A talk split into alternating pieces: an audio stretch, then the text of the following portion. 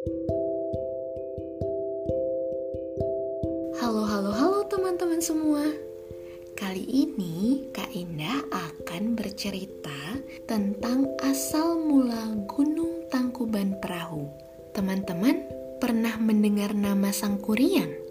Nah, sekarang Kak Indah ceritakan ya. Dahulu ada seorang raja bernama Prabu Galuga. Ia adalah seorang raja yang suka berburu. Biasanya, ia ditemani oleh seekor anjing istana jelmaan dewa. Pada suatu hari, Baginda berburu ke hutan dengan serombongan pengawal. Tapi, hampir seharian ia tidak mendapat seekor binatang pun. Setiap kali membidikan anak panahnya, selalu meleset tak pernah mengenai sasaran.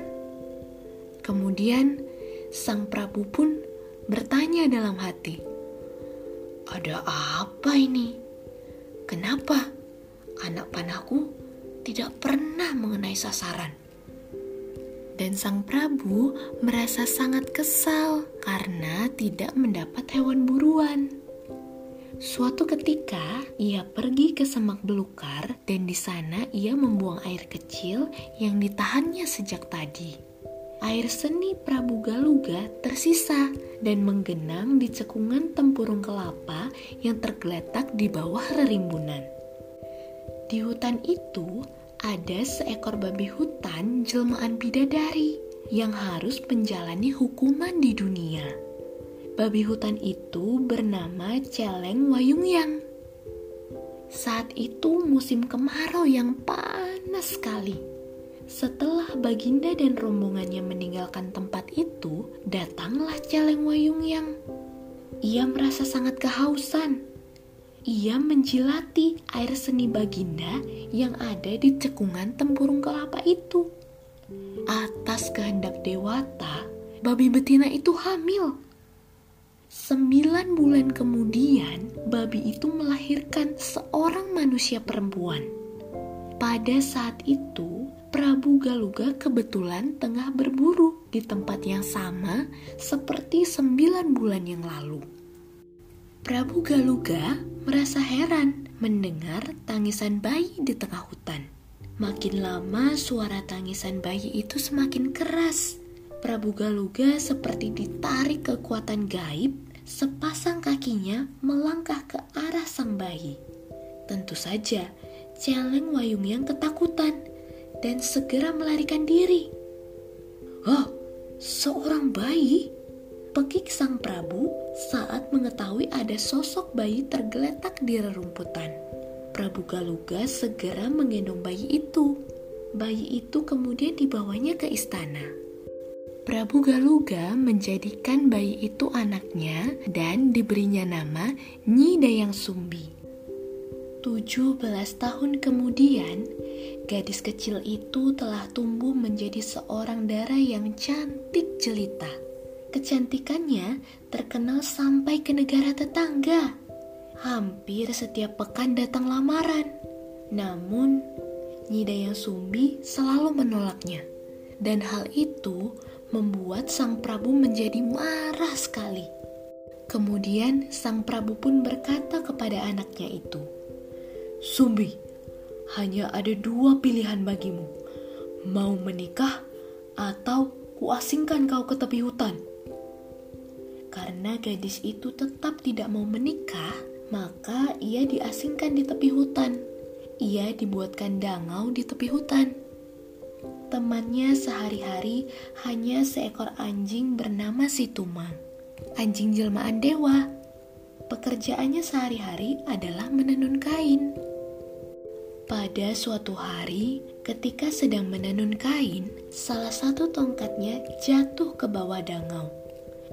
Ia merasa malas untuk turun ke bawah, maka ia mengucapkan kata-kata Siapa yang mau mengambilkan tongkatku, ia akan kujadikan suamiku. Tak disangka-sangka, si Umang naik ke atas sambil membawa tongkat itu. Kiranya anjing ini mendengar perkataan Nyi Dayang Sumbi.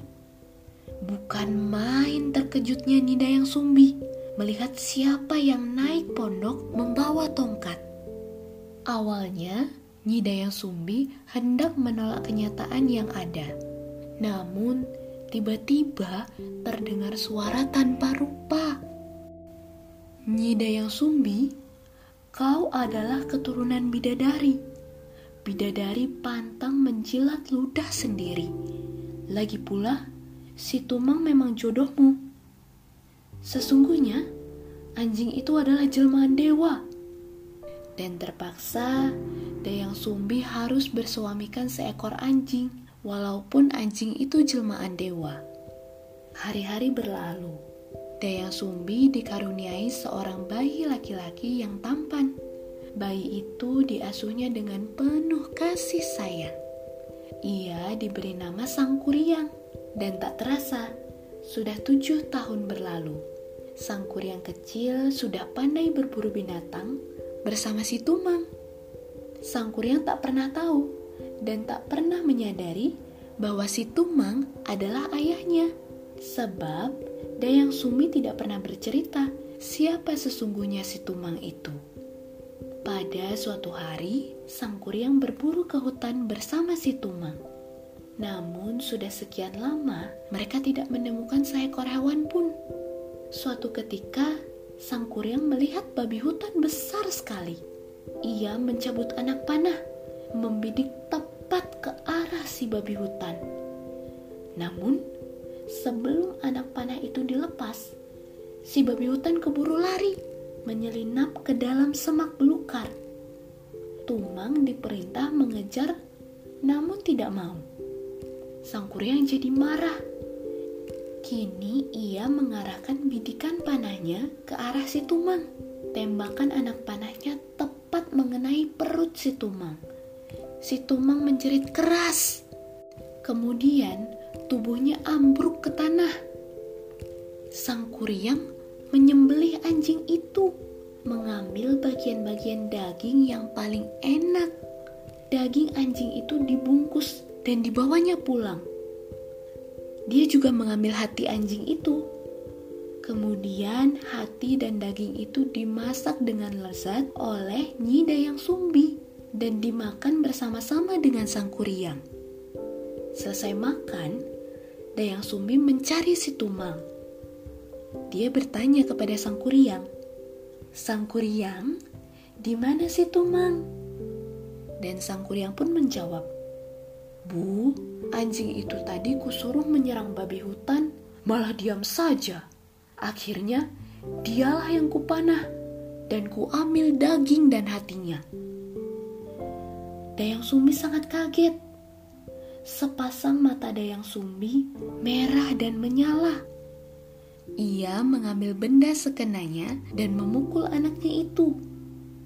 Sang kuryang menjerit kesakitan. Dia diusir dari rumah dan ibunya tega berbuat sekejam itu. Diiringi hujan deras dan petir menyambar di langit, sang kuryang berlari tak tentu arah. Sang kuryang bertekad untuk tidak kembali ke rumah.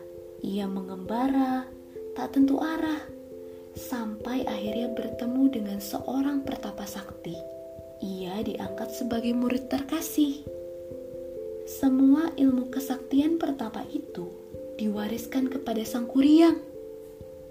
Dua belas tahun kemudian, ia sudah menjadi pemuda dewasa.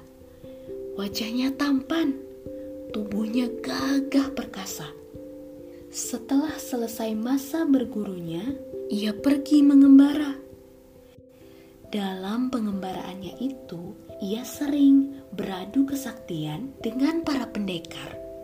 Apabila ia kalah, maka tak segan-segan ia berguru kepada orang yang mengalahkannya, sehingga semakin lama ilmunya semakin tinggi.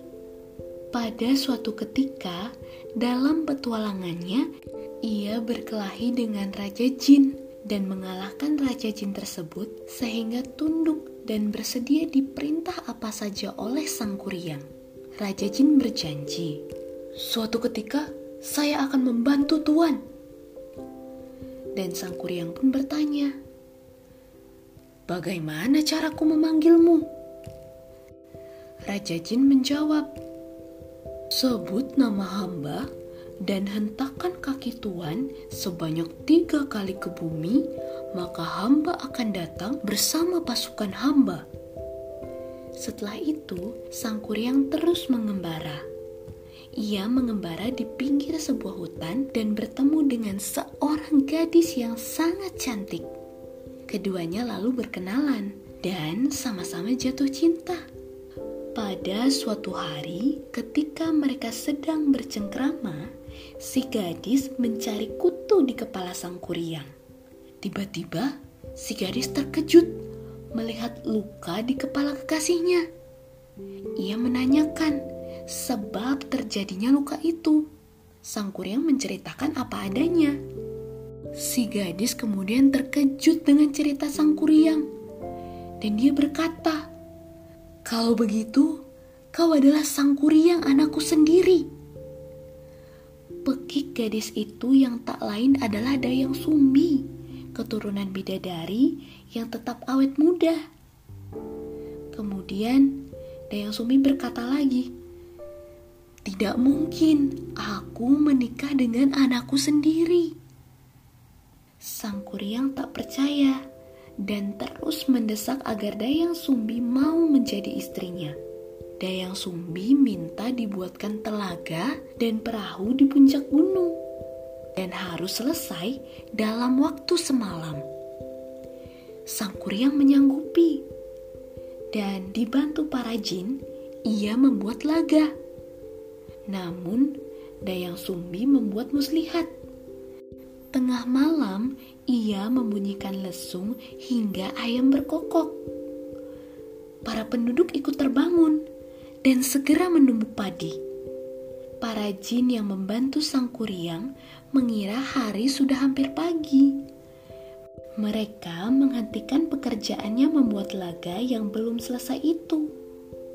Melihat hal itu, sang kuryang marah pemuda sakti ini menendang perahu yang dibuatnya. Dan ketika perahu itu telungkup ke bumi, perahu itu berubah menjadi sebuah gunung. Sesudah itu ia mendekat ke arah Dayang Sumbi. Aku tak peduli. Apa pun yang terjadi, kau harus menjadi istriku. Dayang Sumbi pun menjawab, Sang Kuryang, sadarlah, kau adalah anakku sendiri. Kata Daya Sumbi sembari berlari menjauh. Sang Kuryang datang mengejar. Dan tiba-tiba terdengar ledakan dahsyat. Tubuh Dayang Sumbi lenyap tanpa bekas. Sang Kuryang berteriak-teriak seperti orang gila. Konon, Nyi Dayang Sumbi diselamatkan oleh para dewa. Bagaimanapun, para dewa tidak mengizinkan seorang anak mengawini ibunya sendiri. Sementara itu, perahu yang ditendang sang kuryang lama-lama berubah menjadi bukit dan kemudian menjadi gunung yang besar. Gunung itu hingga sekarang dinamakan Gunung Tangkuban Perahu. Demikianlah teman-teman kisah asal mula Gunung Tangkuban Perahu yang terletak di Jawa Barat ya.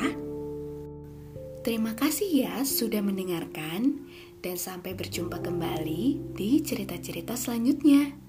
Dadah, selamat tidur.